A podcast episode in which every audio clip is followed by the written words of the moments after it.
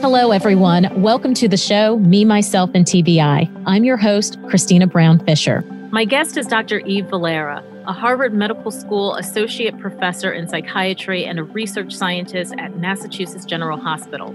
For more than 25 years, Dr. Valera has been working in the field of domestic violence and studying the consequences of traumatic brain injury as a result of intimate partner violence. Hi, Dr. Valera. Thank you so much for coming on the program. Thank you so much for having me. It's an honor, and I'm always happy to spread the word. So, thank you. How do you describe, define intimate partner violence or IPV? What is it? Most simply put, intimate partner violence is any violence, um, physical, sexual, emotional, verbal, that is perpetrated by a partner, a spouse, a boyfriend, a girlfriend, um, and it could be someone who you're living with or someone who you're not living with and but basically it involves any of those things. It doesn't have to be physical um, and there is a distinction um, between intimate partner violence and domestic violence which i think people sometimes miss. It's not a huge deal necessarily but domestic violence does include other forms of violence like elder abuse or child abuse and that typically is more confined to the home in that context. Um, an intimate partner violence, it could be uh, somebody you're dating, so not necessarily within the home or, or living with or something. So, so those are just some subtle distinctions that I like to point out when people talk about IPV or, or DV. Dr. Valera, you published one of the first studies, and that was back in 2003, examining the prevalence of intimate partner violence, IPV. Uh, how did you get involved researching and examining this particular type of brain injury? So it's a great question. And it really happened because of my dual interests, uh, really. I before going to graduate school, I was interested in very generally domestic violence, so child abuse, partner abuse, etc. And um, when I went to graduate school, I was also deciding that I was very interested in the brain and neuropsychology and fun- function structure relationships in terms of how the brain works and doesn't work and how that may manifest in, in behavior. And so I was learning about the brain and what damage to the brain could do, and so about brain injuries.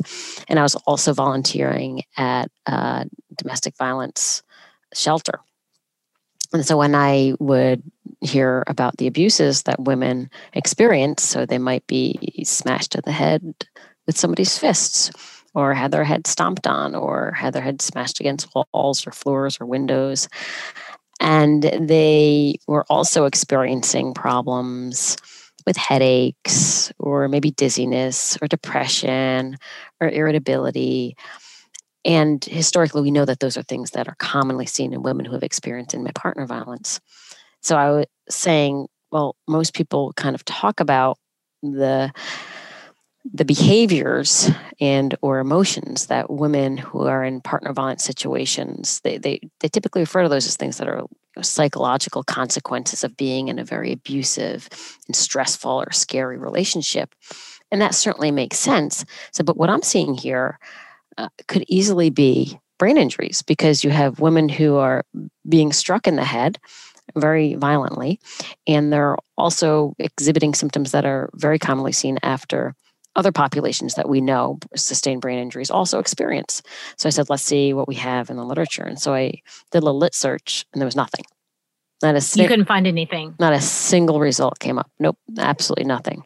So at that point, I said, well, I said, there's no question in my mind that you know this is there's got to be something going on here so let's just look at this and so then that's that's what i chose to do and luckily my my committee uh, my dissertation, you know, the people, you know, my advisors and stuff had enough faith in me and that question that they allowed me to pursue it. As, as kind of crazy as it sounded, but, um, but yeah, that's how it all started.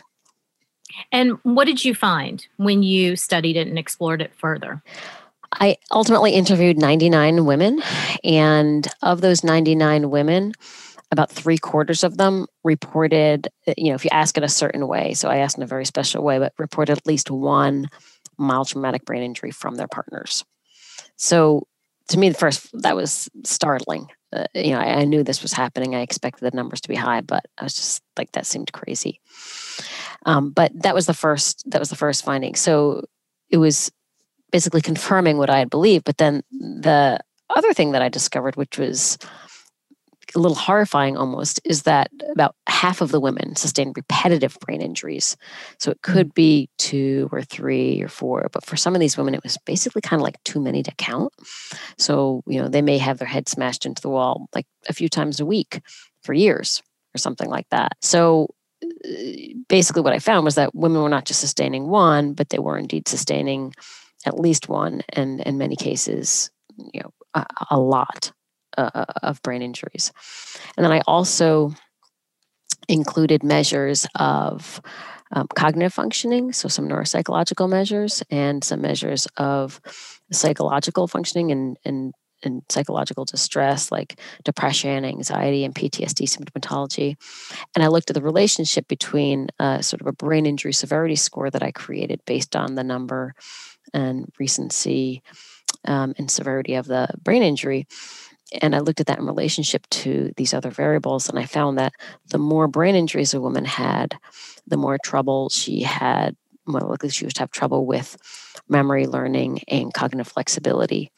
And also, the more brain injury she had, the higher her or her scores were on measures of depression, anxiety, worry, um, PTSD symptomatology.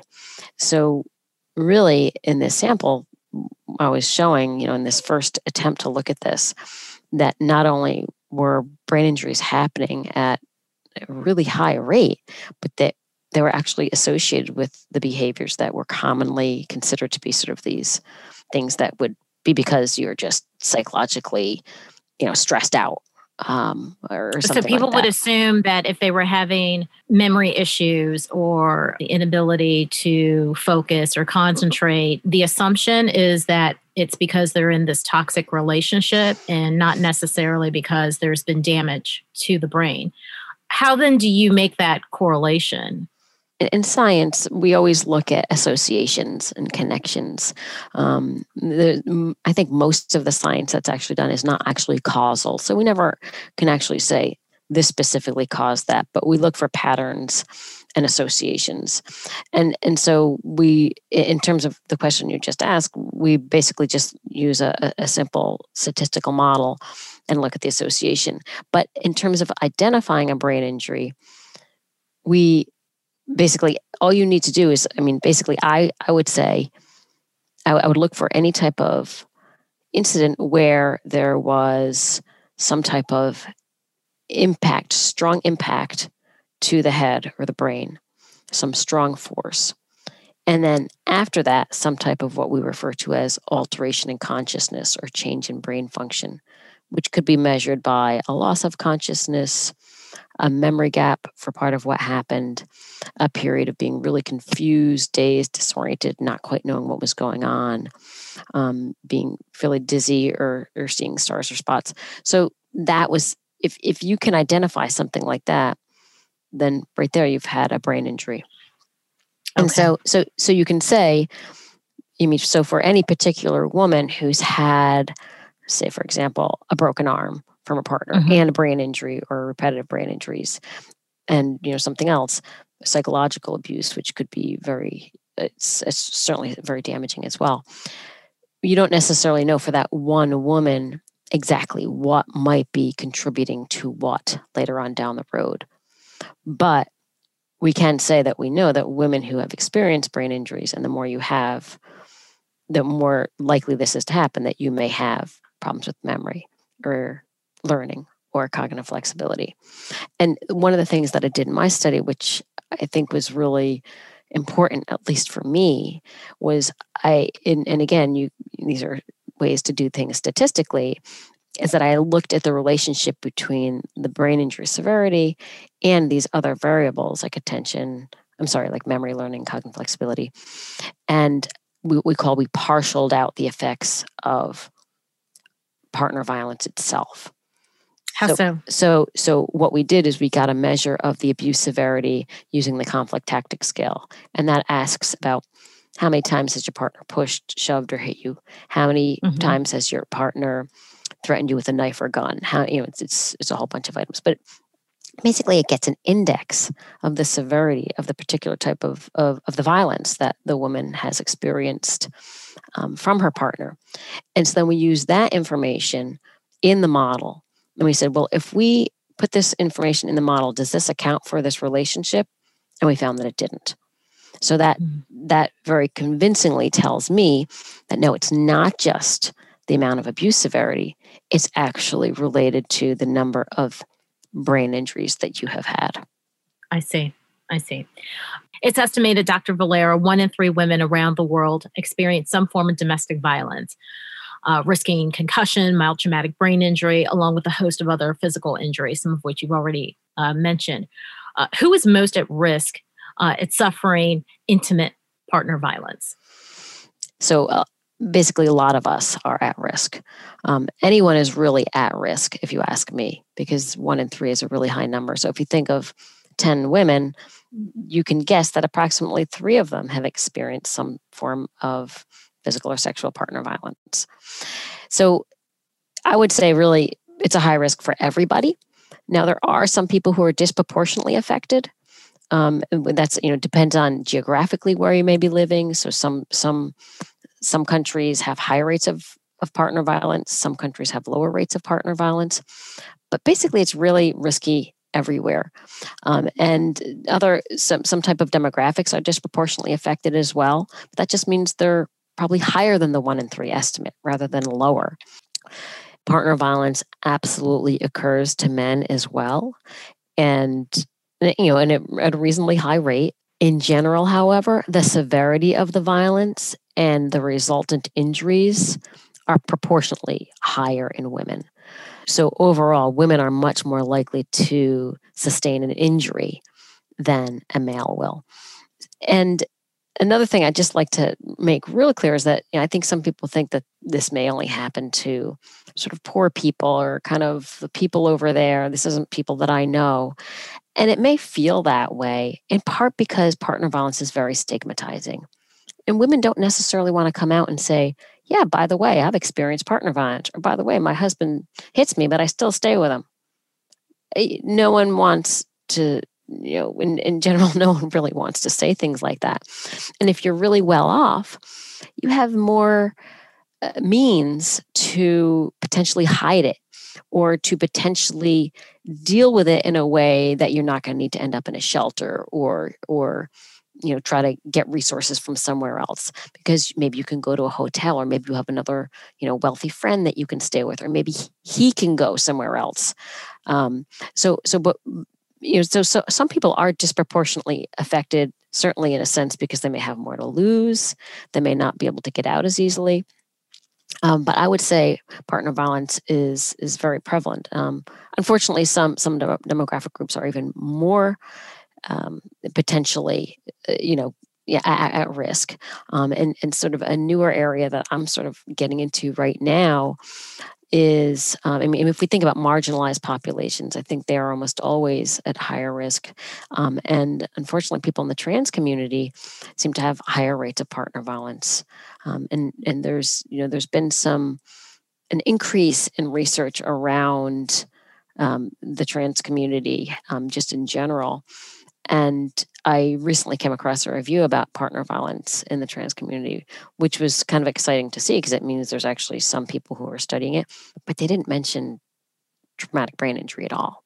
So, mm. so, so it's still even if someone's recognizing that, unless you recognize the possibility of traumatic brain injury, you're missing a big picture, a big piece of the picture, in my opinion, of of, of what's really important and, and understanding. Um, because I think as we all can understand, a traumatic brain injury you know, for most people, you don't want to experience that. That's kind of frightening, right? Um, so, so you know, if you have a broken arm or a broken leg, you know, you know that's not great, but you kind of think you can heal. But people who have brain injuries, especially nowadays, that's that's you know, or at least for me, that's kind of terrifying. I don't want to have a brain injury, and especially repetitive brain injuries, because that's where you potentially get into really bad situations. A, a broken arm, broken leg, some of those other physical injuries that you mentioned are just quite frankly obvious. Are women recognizing that some of these symptoms that they are experiencing could be linked to a brain injury and therefore know to get the appropriate support and help no i think the short answer is is is overall absolutely not in mm. in in the studies where i've asked if, if they've gone to the doctor um, after anything their partner ever did to them if they you know women often don't seek medical help regardless of the injury mm. and when i asked if they did it was more typically because like oh you know i was there was something bleeding or something like it was like really they kind of really needed to go uh, for the most part there was not I, I can't remember anyone who specifically went because they had sustained what we might consider a mild traumatic brain injury. Um, I can't I, I can't say for sure if if anyone actually went for a moderate to severe brain injury, but overall, no. Women aren't. I mean, it, even if they, I think overall they don't necessarily recognize certain things as brain injuries. I think a lot of the general public doesn't necessarily know how easily you can sustain a brain injury. I think some people think that, oh, you have to have a loss of consciousness, you have to black out, or it's not a brain injury. And I'm like, no. Or they think, well, you have to get a MRI, and if that there's something on the MRI, then you have brain injury. No, in fact, most mild traumatic brain injuries will show no, you know, no, no, um, basically, will have a negative scan. You know, there, it, will, it will not be nothing indi- showing up. Nothing showing up on a CT, on a CAT scan, on an MRI. Will not be indicative of, of an injury right? Mm-hmm. So it'll mm-hmm. be a negative finding. You know, so um, unless it's a complicated mild traumatic brain injury, so you you absolutely cannot rely on that. Um, and, and really, it's just how I defined it earlier, and and and I think most people don't realize that, including these women. And then I think some women, even if they realize, well, yeah, he's hit me in the head, maybe it's messed up my head. I think they sort of see it more globally as, yeah, maybe my head's messed up from him or something. And, but I don't think there's there's never this real sense of oh my gosh yeah he has definitely given me brain injuries and i know i need to try to get rehab for this. Or or like you might if you knew you had a brain injury from something else. And i think part of it it might be because they just have so many other things to deal with too.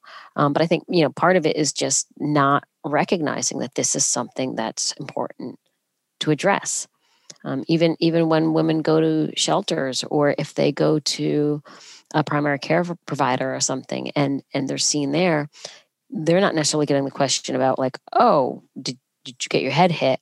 And if they did you know trying to figure out whether or not a brain injury had actually occurred um, and you've worked a lot in that area trying to raise awareness particularly among first responders and social workers people who might be interacting with women who have suffered ipv how do you explain to again the first responders or the social workers or the providers what are the things that they should be looking for or asking a woman in order to perhaps figure out if if her behavior is linked to ipv as as you mentioned i've spoken to um, police i've gone into police departments and spoken to them about this.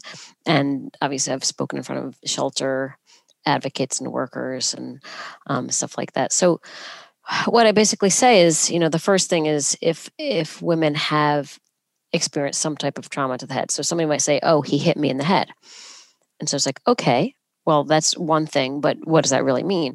So the next thing I said, "Did you lose consciousness? Did you black out?" And if they say yes, well, right there, that's a brain injury. Period. That's a mild traumatic brain injury if they say no, yes, you could then the next question could be, do you remember everything that happened around that incident? And if they say, yeah, I remember everything, then that wouldn't be indicative of a brain injury necessarily. But if they say, yeah, I can't really remember exactly what happened from when he hit me till when I was in the other room, that's a brain injury. Okay. okay. So, and then there's a couple of other indicators. So, one woman, she was just like, he, you know, he hit me with his fist, and I just remember that that that ring. He had this ring on his thumb, and I just always remember. Uh, no, not on his thumb. Sorry, and you know, basically close to his knuckles, and I just always remember that. And then I just, I just wasn't myself. Wasn't myself. Basically, she was saying, I just wasn't myself, and and and she continued not to be herself for a very long time after that. So, and she was, it was a disorientation of, you know, the, an immediate disorientation that would indicate a brain injury. but she didn't necessarily link it to, oh, yeah, now, I mean, she may think that, oh, yeah, something happened there, but she didn't necessarily say, oh, this is a brain injury. And so now I should probably do this, this, and this. And even when her primary care provider identified her as being someone who's experiencing partner violence, and he really went to bat for her. He he was, you know, he tried to figure it out and tried to help her.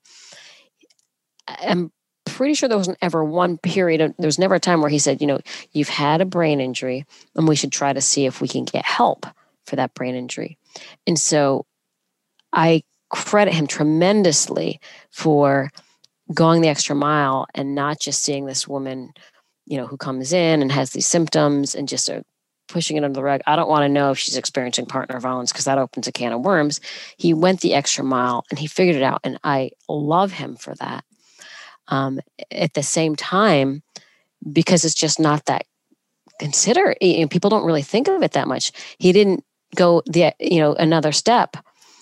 Not you know not through, through no fault of his really. is you didn't, but he didn't actually get there and say like, oh, this was a brain injury and this is probably contributing to some of these things that you're talking about. And I think that link is really important for so many people to understand why they may have these problems. Not just, oh, I'm in this relationship or, oh, I'm stupid. Yeah, he tells me I'm dumb and of course I can't get anything done. Yeah. And I would just think that there's just a whole domino effect of problems and issues. Imagine you're someone who's in a situation like this, you've suffered a brain injury, there's potentially memory issues, concentration issues, um, as you've mentioned, cognitive issues. How then, if you've suffered a brain injury, are you supposed to be able to function, get yourself out of the environment? Perhaps you need a legal protection. Perhaps you need all sorts of different levels of support but you just physically can't do it because you've suffered a brain injury. I mean, there's a just a whole range of issues that can come out of it. If at a minimum it hasn't been identified, uh, then certainly how do you get the appropriate support? Mm-hmm. Exactly. I think you've hit the nail on the head. And and one of the things that I think is really important to recognize here um, is that there's a lot of victim blaming that goes on in, in women who, who experience partner violence. And you definitely hear people saying, well, why doesn't she just get out of the relationship? Or, and this one I can totally relate to because for me personally, it just seems, I mean, if I, if I didn't actually interview these women and know, it would be hard for me to understand. But these women experience such severe abuse. It seems hard to believe that they would continue to do this. But at the same time, you have to understand that it's not just them saying, oh, I, just, I'm just going to be in here because I don't feel like getting out or because I like the abuse, as some people, you know, historically may have said, or because, you know, whatever, all whatever reasons people may come up with. There are so many different reasons a woman may be literally trapped in an mm. abusive relationship. It could be economic. It, it, could be her ability, her lack of ability to feel like she can get another job. She's lived with this person the entire time she's been on her own or, or with that family. He could be threatening her or her. There might be children involved. Yeah, or her children or the pets. Exactly. Yeah. There's yeah. so many. I mean, I could. Yeah. That could, you know, I could go on about that for at least an hour. And if you want to look, get a power and control wheel, you can look it up on the internet and you'll see. And you can see all different reasons, you know, th- basically those are some of the reasons that that may contribute to them being trapped in these relationships. And women are most likely to be murdered while they're leaving or after they've left an abusive partner. So the most critical time when they attempt to leave mm-hmm and just after they've left is also when they're even that much more vulnerable yes. uh, to attack. So so yeah so can you imagine trying to figure out a safe way to get mm-hmm. out of this relationship without getting killed? And also on top of that having all you know you have to get all these different things together figure out where you're going to go how you're going to keep them from finding you how you're going to get the kids how you're going to get this document how you're going to get the pet whatever it may be and on top of that you may have just you may have recently sustained or have sustained one or potentially re- repetitive brain injuries. So so if you put it all together it's really just so, like this disaster in the making in terms of trying to help this woman you know lead a life independently of this other person if that's what she chooses to do. You talked about dr valera the fact that there are just certain methodologies that one might assume would be able to determine whether or not a woman has suffered a brain injury for example uh, an mri or CAT scan, uh, and and how that doesn't always work. Can you explain then exactly how then does one get it confirmed that they have suffered a concussion or that they have suffered a mild traumatic brain injury? It's confirmed if you can answer those questions that I was mentioning earlier. So, quite literally, if I hit my head, if I well, I'll give you an example. I I was racing my son on a little scooter. it's too small for me. Not not motorized, mind you. But I I fell and then the next thing I remembered, I was picking myself up off the ground. And you know, mm. blood was coming out of my head. I don't need anyone to tell me whether or not I sustained a brain injury. Okay. I know that's at least a mild traumatic brain injury because I smashed my head against the pavement. I didn't remember what happened or I was unconscious for a brief moment. Either or, either whichever one happened, those two pieces of information means I've sustained at least a mild traumatic brain injury. And so you don't need I think that's that's exactly it. People people often think you need to confirm it with something. Okay. And you don't.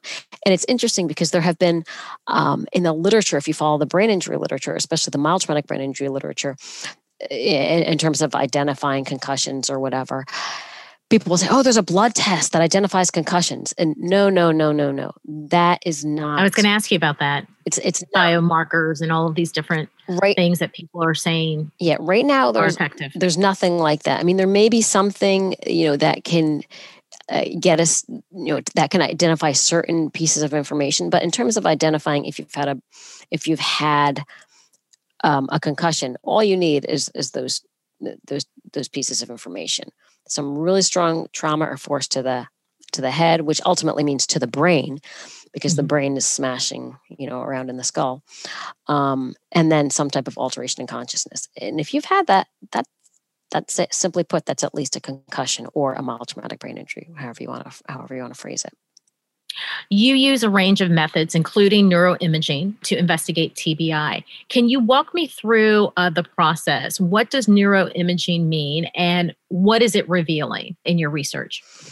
Most simply put, neuroimaging is I mean, when we conduct neuroimaging, basically, we're putting someone in what we call an MRI scanner, magnetic resonance imaging scanner, and we can basically run a, an array or a, you know, a number of different types of scans that will give us different information about what's going on in the brain. And so some of those scans may tell us something uh, about what we refer to as structural connectivity, which is that so we have neurons in the brain and they have cell bodies and they have axons and the axons are long it's like think of a piece of hair but you know even thinner and those connect different cells in different regions of the brain and so that mm-hmm. that we call structural connectivity and one of the things we look for when we're doing a structural connectivity scan is how the water is moving around is, is basically flowing down that axon because that will tell us something about you know how well the neurons are functioning relative to how they function in somebody who hasn't brain experienced a brain injury, for example. So it's like how two parts are speaking to one another. Exactly. And, and mm. so one of the things eh, historically with respect to brain injury and understanding like structure, function, relationships, there is this focus on understanding specific regions in the brain. So the back of the brain is the occipital lobe, and that's responsible for vision. Or, you know, we have the prefrontal cortex, which is responsible for cognition and and thinking and planning. And what we've really realized um, in in the more recent years, not super recent, but relatively more recently, is that one thing that's really important and more important just one piece of the brain and how that's functioning is the connectivity between different regions of the brain. And we have networks within the brain, you know, networks meaning different kind of connections or activations between different brain regions that contribute to one cognitive or behavior or emotional process. And if you mess with those networks, if those networks get disrupted or disturbed or neurons get broken, um, mm. then you mm. will not necessarily have the behavior, uh, the the cognitive process, or the emotion that you want. Or it may not be as as optimal as you need it. It depends on the severity of the potential damage to that network. And of course, the repetition, because you're saying that th- this group is also more often than not repeatedly subjected uh, to intimate partner violence and therefore repeatedly subjected to multiple brain injuries. Exactly. Exactly. Okay. So you mentioned cognitive, uh, physical, and emotional problems. Tell me, what is a cognitive problem? An example of that would be what? And a physical problem would be what? Emotional would be what? So, so um, so these are what are often considered post-concussive symptoms. So concussion, post concussion, post concussive symptoms. And a, a cognitive problem, for example, could be trouble with attention or focusing. So, or, or, you know, you need to get something done and you, you know, you know, it, it could be like planning, for example, or like follow through. So you just kind of, you, you you're just sort of like I I know I need to do this, but I got to do that, and you, you kind of can't prioritize or something. I mean, that could be an example of someone having difficulties, you know, doing normal everyday things because you can't you know focus on one thing, or someone's mm-hmm. telling you something, and you realize, oh, I, I just I, I have no idea what you just said because I was you know you know thinking about something else for a minute. Um, mm-hmm. Those so problems with attention, memory, concentration. Um, those are all you know potential cognitive issues. And when we talk about behavioral, you could also call that. I mean, there's different terminologies, but you could say somatic or sort of bodily. So you could have problems with sleeping, for example. Mm. Sleep problems are huge when people have traumatic brain injuries. And you could also have uh, headaches, for example. That that's probably one of the number. That's definitely a really high one when we look at women who have experienced partner violence. That report a lot of head, a lot of problems with headaches, or a lot of women report problems with headaches. Um, or potentially balance or, or, dizziness. Those are sometimes things that come up, certainly right after a concussion. And then if we go to the emotional domain, those are things like depression, feeling sad, down, or blue, or feeling really anxious, or feeling kind of just irritable and tense, and or just maybe kind of you know, behaving almost inappropriately. You know, you're just you're just mm-hmm. kind of um, you know maybe too angry over things, or you're doing things that you know don't really make sense because like why is she so upset? Why is she acting this way? Um, and these are all types of things that you may see. You know, obviously, if you have a brain injury, but you know, if you, you know, in order to behave and act, etc., in a way that is what we consider normal, your functional and structural connectivity need to be intact and operating efficiently. So, what's so fascinating about all the things that you just mentioned, Dr. Valera, is that one might assume that if I'm having, uh, let's say, issues with my sleep, um, maybe I'm having trouble focusing, um, I'm having some difficulty with concentration and and planning and executing my plan. And if I'm in an abusive, toxic, violent relationship, one might think, well, that's the reason. All of those are very valid reasons to have problems with sleep, to have problems with focus, to have problems with uh, uh, uh, attention. It, you know, it would be very hard, I think, quite honestly, if I didn't have this kind of awareness to even think about the possibility that it might be connected to just having my head slammed up against a wall. I might look at these these issues, these problems that you listed, these examples that you've provided, and just think it's because I'm in this bad relationship and not make that connection. When I started this, I feel like that's really where the field was, and and a lot of it still is. And that, believe me, we have not come nearly as far as I would have liked us to come um, um, since you know the first studies like this came out. But but we are making progress. So I don't want to complain. Uh, but you're exactly right, and I think that is part of what happens. Uh, I, I, can give you an example of a woman who, you know, many years and, and eh, many years later, she was actually in a healthy relationship. And she was still, you know, experiencing depression and some post-traumatic stress symptoms. And and she was saying things like, you know, she used to have this really great, uh, really strong reading level. And now she was having trouble sounding out, trying to sound out words and needing to go to a dictionary for words that she that she knew and, and she was just she was thinking she was dementing and then she mm-hmm. saw something um, some of my work or whatever and she was just like the light bulb went on and all of a sudden she realized oh my gosh yeah he rapped my head against the door jamb all the time he smashed my mm-hmm. head against the hard concrete floor and strangled me he put my head under water so so Eh, you know, basically it was many, many years later when she's trying to figure out, eh, you know, like, you know, she's still having these problems, but she wasn't in this horrible relationship anymore. And so even that I think can tell you it definitely provides support and evidence, even if you don't have other data, that it's not just being in the abusive relationship.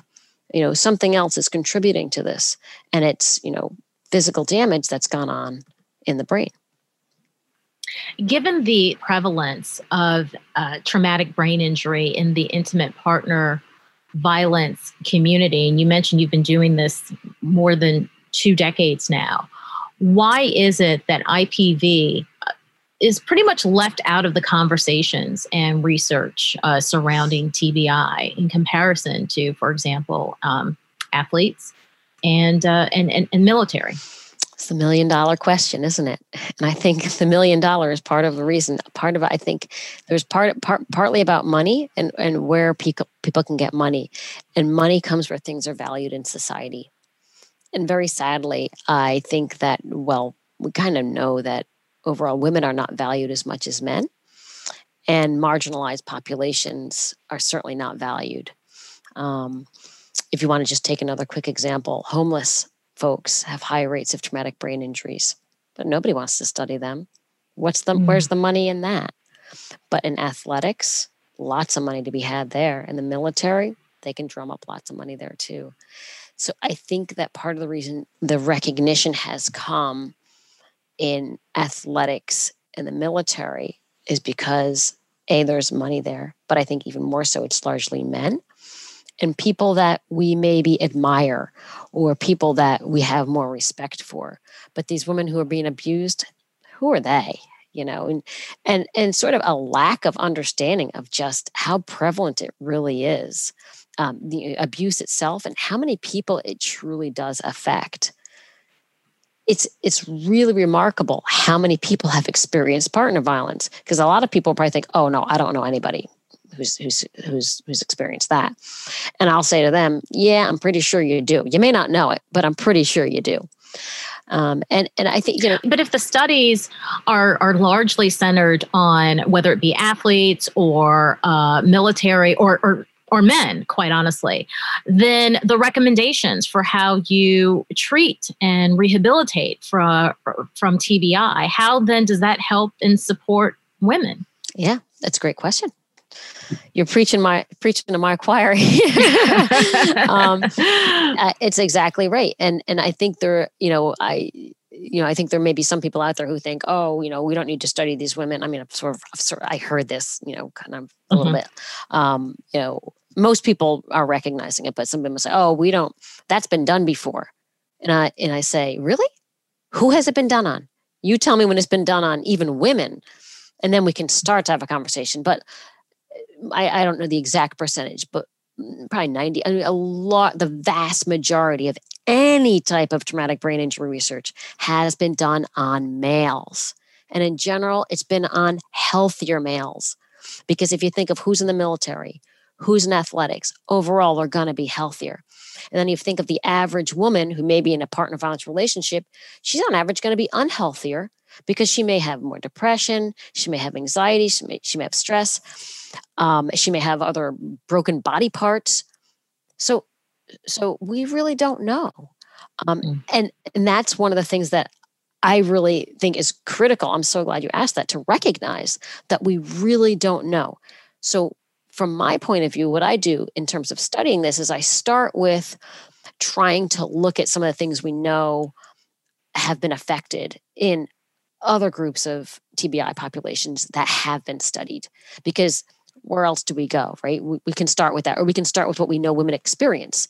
You know depression anxiety is that related? You know these problems with attention or concentration or memory is that related? So we can start there. Um, but then we need to go further and we really need to do you know we can't just say oh well we kind of know this is you know this is how we treat tbi over here so we can bring it over here and I we we can't. I mean, we can try to glean information from what we've learned from other populations, and I think that's totally appropriate. But we need to validate it, so to speak, in this population and make sure that it's going to be just as helpful, or it will be helpful, or it'll work.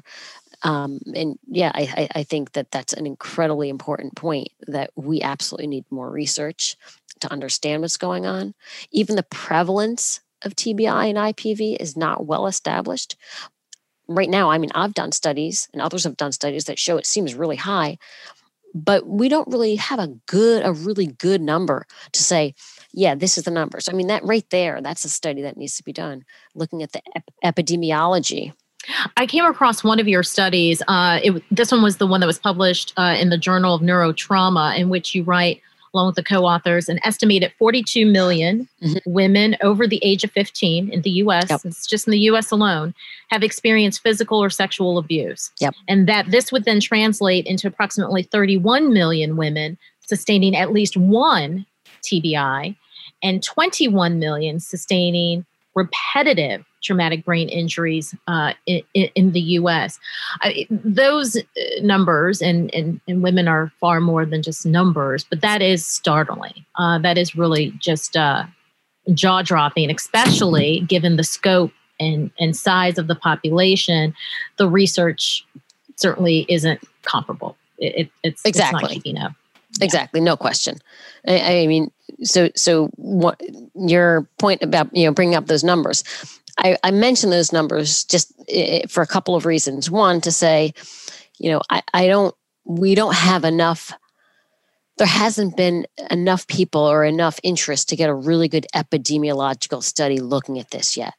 But we'll, we'll get there. But if we just take the information that we have, if we take one kind of large study and extrapolate mm-hmm. from that, look at the numbers. They're crazy higher than what we see in these other populations. And so even if we slash that in half or in quarter, we're still talking way more than these other people. So it's sort of no matter how you slice it, the numbers are staggering, as you said. And one thing that I think is really important is that we do figure out what the actual epidemiology is so that we can say with with certainty you know when when we've studied this really carefully at an epidemiological level using really sound methods and not just convenience samples we see this. And you're you know we know that this is happening and we need to have more attention here. Uh, dr valera in your research uh, are you seeing any differences or consistencies? Is this something that you've looked at that differentiate a concussion or mild traumatic brain injury from ipv versus say one from a sports related brain injury or a fall that led to a concussion. Is that have you explored that at all? And is there are there any differences? I haven't actually explored that. I think that we should look at something like that.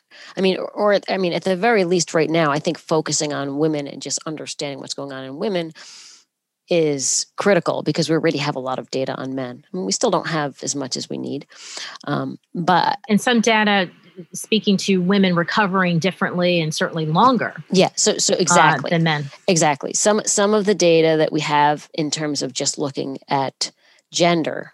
Um, I think it's mm-hmm. gender, sex.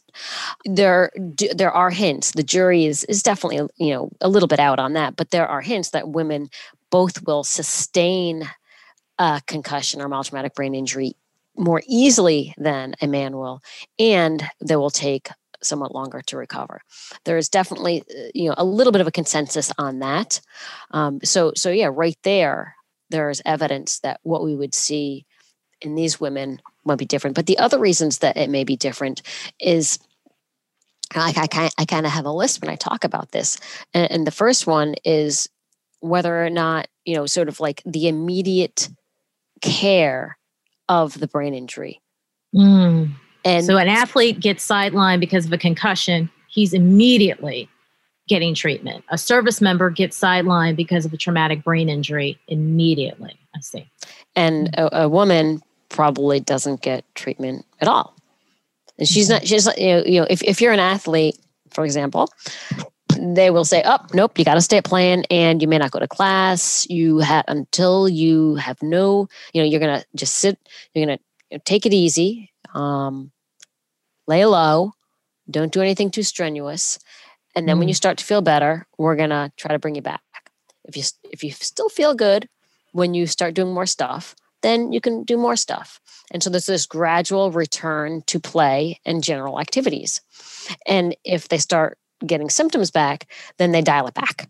Okay. So it's it's a very structured way of of getting individuals who have had brain injuries sort of back to their regular level of functioning. And women are not getting that by any stretch of the imagination because, for the most part, they're not recognizing they have brain injuries. And even if they did, say a woman says, Oh my gosh, I think I just had a brain injury, is someone going to be there to say, Okay, oh, no, you can't, you're not going to take care of your kids for a little bit. You're not going to do X, Y, or Z for a little bit. You need to, for the most part, that's not happening. Right. So, so, mm-hmm. so, so if we just talk about the immediate treatment for the for a brain injury that's very different and then the other thing is whether or not you've sustained previous concussions or previous TBIs. Because the more you have, the more likely you are to have more or longer term problems. And as I've indicated um, in, in at least my work, many of these women have sustained repetitive brain injuries. Uh, and then and then also other things like if you have other bodily injuries, so a broken leg or something like that, or if you have psychological trauma associated you know in, in your life or if you have high levels of intense acute stress or chronic stress all of those things are to contribute to how well your brain can basically recover from that injury so women who are experiencing partner violence are all on the bad end of these of these you know recovery factors whereas folks in the military and athletics tend to be on a better end of all that. So, in terms of recovery, I would expect women who are experiencing partner violence to, you know, definitely not recover as well as the average person who has been studied with respect to, you know, traumatic brain injury or concussions. But but they can recover. You're not ruling that out, even if the diagnosis and the treatment is months or years after the injury. There is still a way back to better health uh, yes improved functioning I, I, would say as much as anybody else i mean, I mean the there's there's nothing to say that if you've sustained a brain injury you know and you don't recognize it you're not going to recover it may make the recovery long and, and i will say one other thing if you've sustained one mild traumatic brain injury on the whole, overall, you're probably to the best that we know. I mean, there's a study that shows that even one brain injury is associated with higher rates of dementia or something. But but on the whole, when we just look at people the way we've studied them, people tend to recover, and they don't necessarily say, "Oh yeah, I, I know that there's this this or that that's been different since that one brain injury." That said, there is a minority of folks who don't quite recover from even one brain injury. But mm-hmm. when we get into the, the, the, what I would call the much more serious potential danger zone, is when you have people who are sustaining two, or not just even two, but three, or four, or 6 mm-hmm. or 10, or 25. Then you're getting into this cumulative brain injury area where you are decreasing your likelihood of recovering, certainly quickly, and potentially you may have more longer term negative consequences. But that said, if you're you know still in a relationship and you're still continuing to sustain brain injuries, well that's absolutely the worst case scenario because you're definitely not going to get better there. If you've gotten out of the relationship and you're trying to recover, you want to make sure that you're addressing things that are related to the brain injury and not just, you know, other stuff. Right? And then in, in terms of you know, treatment, you know, there are very there's a lot of sort of standard ways you can address people who have it not even necessarily from a brain injury but like a cognitive deficit so so if you just think well uh, you know i'm just kind of stupid or whatever. And you know you don't really think you know it's because you know your partner's told you this for all this time and now you're in a new relationship you know that's safer but you still don't think very highly of yourself because that's all you ever know and you've proven it because you can't do all these things. you've internalized yeah. it. So you won't necessarily seek out some type of neuro rehab right? Mm-hmm. but there are a lot of things you can do that are kind of simple. I mean, it's it's you can structure certain things a little differently. You can have maybe post-it notes somewhere. There are things that you can just borrow from that literature and introduce into your life. So even if you're not necessarily getting you're, you're not necessarily changing what's actually happened, you can change how you respond to things and how you interact with the world around you. That can make a world of difference. But unless you recognize that that's a potential opportunity to help you, you're not going to take advantage of it. And so, so it, you're, you know, it's it's not going to change.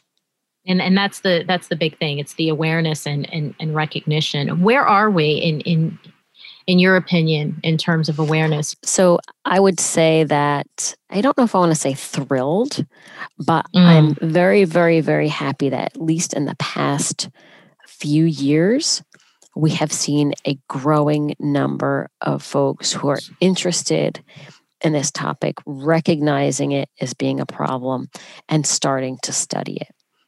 Now, by growing number, I mean it's more than like the people I can show on two fingers or you know wow. because because I mean wow. there's you know if if you were to say how many people are studying athletes or the military uh, gosh knows I mean hundreds 1000s mm-hmm. you know whatever how many people are studying IPV and TBI you know many years ago it would have literally been like a few you know like you could count them all um, now I still probably know almost everybody.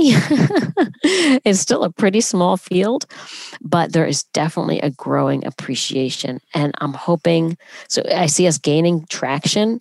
And if we can keep the momentum up, you know, I have to feel confident. I have to have hope because you know we need this so badly. Um, we're nowhere near where we need to be, but I think especially if younger people are getting involved, we're definitely headed in the right direction. I have a surprising number of younger people reaching out to me. I had a high school uh, student in Canada reach out to me um, a couple of weeks ago and say, Hey, we're, you know, I'm president of this club or something, and we're learning about brain injuries, and we thought we should learn about this too. And can you please talk with us about this? Oh, that's that's wonderful. I mean, that's that, really good. Isn't news. that just yeah. amazing? I was just like, Absolutely. I will do it because, you know, if if eh, the younger you are trying to understand this, the better off we are. And that's one of the things that I really um, I feel very passionate about. It's it's sort of one of my really strong agendas is to increase education. I want education systems to say, okay, we have one in three people, one in three women experiencing intimate partner violence, and this happens to men as well. And so, why is that? What's going on? People should this shouldn't be happening. And and I think women and girls and females don't realize that they don't have to sustain this abuse. It's not something that they should just accept. I wonder though, Dr. Valera, what can we do on an individual level if I am in an abusive relationship or I know someone and suspect that they may be in one? What can I do? That's a great question. And there are things that you can do. So I'm so glad you asked. So if if you suspect someone's in a relationship and they may not tell you because no one I mean you don't want to admit this. You can reach out to them. You know, are you okay? Do you feel safe? Is everything okay in your home? And you know, if not, you know, you know, that's great, but I'm here for you. You know, and and this happens a lot. So one thing you can do is just put yourself out there. I mean, so so you you know, some people might feel funny saying, "Oh, well, I don't want to say." Maybe it's kind of rude to say, "Oh, are you in an abusive relationship?" They may get offended. Well, first of all, I would say, "Well, I don't really care if they get offended. And if they get that offended, then are they, you know, is it that much of a loss? You know, right? Yeah, why? They should yeah. recognize that that you're trying to help them. Um, but you know if you open up the conversation i think that's going to help because part of the reason intimate partner violence is is so pervasive is that it's invisible to a large degree because we don't it's not like we walk around with with you know um like a dot on our head if we've ever experienced partner violence and so people are walking around all around us who've experienced it and currently experiencing it and we don't know. And it's because it's behind closed doors. And historically partner violence or domestic violence is supposed to be like a family issue that's not not appropriate for people to talk about that. No no no no no. If someone smashes a bottle over your head when you're in the street or if you're in the store or if you're in a bar, you can take legal action against that person, and you probably should. So, what's the difference if your partner smashes you over the head with a bottle in your home? Why should that be any less criminal? And it shouldn't be. So, so, and and and the other thing is, is just if you start talking about it, it'll help destigmatize it. People are very uncomfortable talking about partner violence and it's not going to get any better if people don't talk about it. So we talk about it. We say it happens all the time. This is not to be ashamed of. You know, this is something that unfortunately is really bad. And we need to start talking about it so that people don't feel so uncomfortable talking about it. And if we reach out to other people, that's going to help that. And if we offer assistance, and, and, and you may not, you can say, well, I don't have a place to take them in, but you can give them someone to talk to that may help. You can help provide them. You can say, by the way, you know, there's domestic violence hotline. They can connect you with local resources in your area, or you know, you can, you know, maybe you can help them get a phone that can't be traced because a lot of times these people have their phones tracked and stuff like that. So, so there's all there's a myriad of different ways you might be able to help if they are in a situation and they're just not sure what to do. And then the other thing with respect to specifically TBI is basically helping to let them know that you know you know i i understand you know you're in this relationship and maybe they say well i can't get out. There's too many things. It's too complicated. I for me personally I, I would feel it's an obligation to say you know if you can't get out that's okay but I, I really need you to know that if you're sustaining brain injuries that you need to be aware of this. And this is all it means. You know if he's hitting you in the head and you're feeling disoriented or something, that's not good for your brain. And so, at the very least, we need to change something there because that can have really long term consequences. But pretty much, if you are putting yourself, if you suspect somebody, at the very least, ask and offer help and let them know it's very common. Let them know it's not something to be ashamed of. And you're there for them. Yeah. And I like just, I mean, I think some people like, well, you know i, I want to be around for my kids later or you know maybe this is easier but but then if you factor in the potential brain injury well if you're sustaining a bunch of them you may not really be able to be around for your kids later if if it we don't know what the really long-term effects are. Um, but some of the women that i've spoken to many years down the road after having repetitive brain injuries they're they're really upset because they're like I, I love I would love to hang out with my grandkids, but like I'm finding now I'm just getting too irritable. Like I can't be around them anymore. Or like this other woman who like could she couldn't help her son with his second grade homework. So mm. so I, I, I just think that the brain injury is just a whole nother component of it that may have a potentially more long-term effect if it's not recognized and addressed um, and you know basically ultimately stopped and you're such a tireless advocate. Dr. Eve Valera, researcher, scientist, advocate of brain injury survivors from intimate partner violence. Thank you so much for the work that you're doing to advance what we know about traumatic brain injury and for raising awareness about TBI and intimate partner violence. And thanks for joining me on the show. My absolute pleasure. Thanks so much for having me. I really appreciate your passion about this subject as well. It's very important to making changes. Thank you. You can find more details about Dr. Valera's research and also information on how to get help if you or someone you know are in an abusive relationship on the Me, Myself, and TBI website.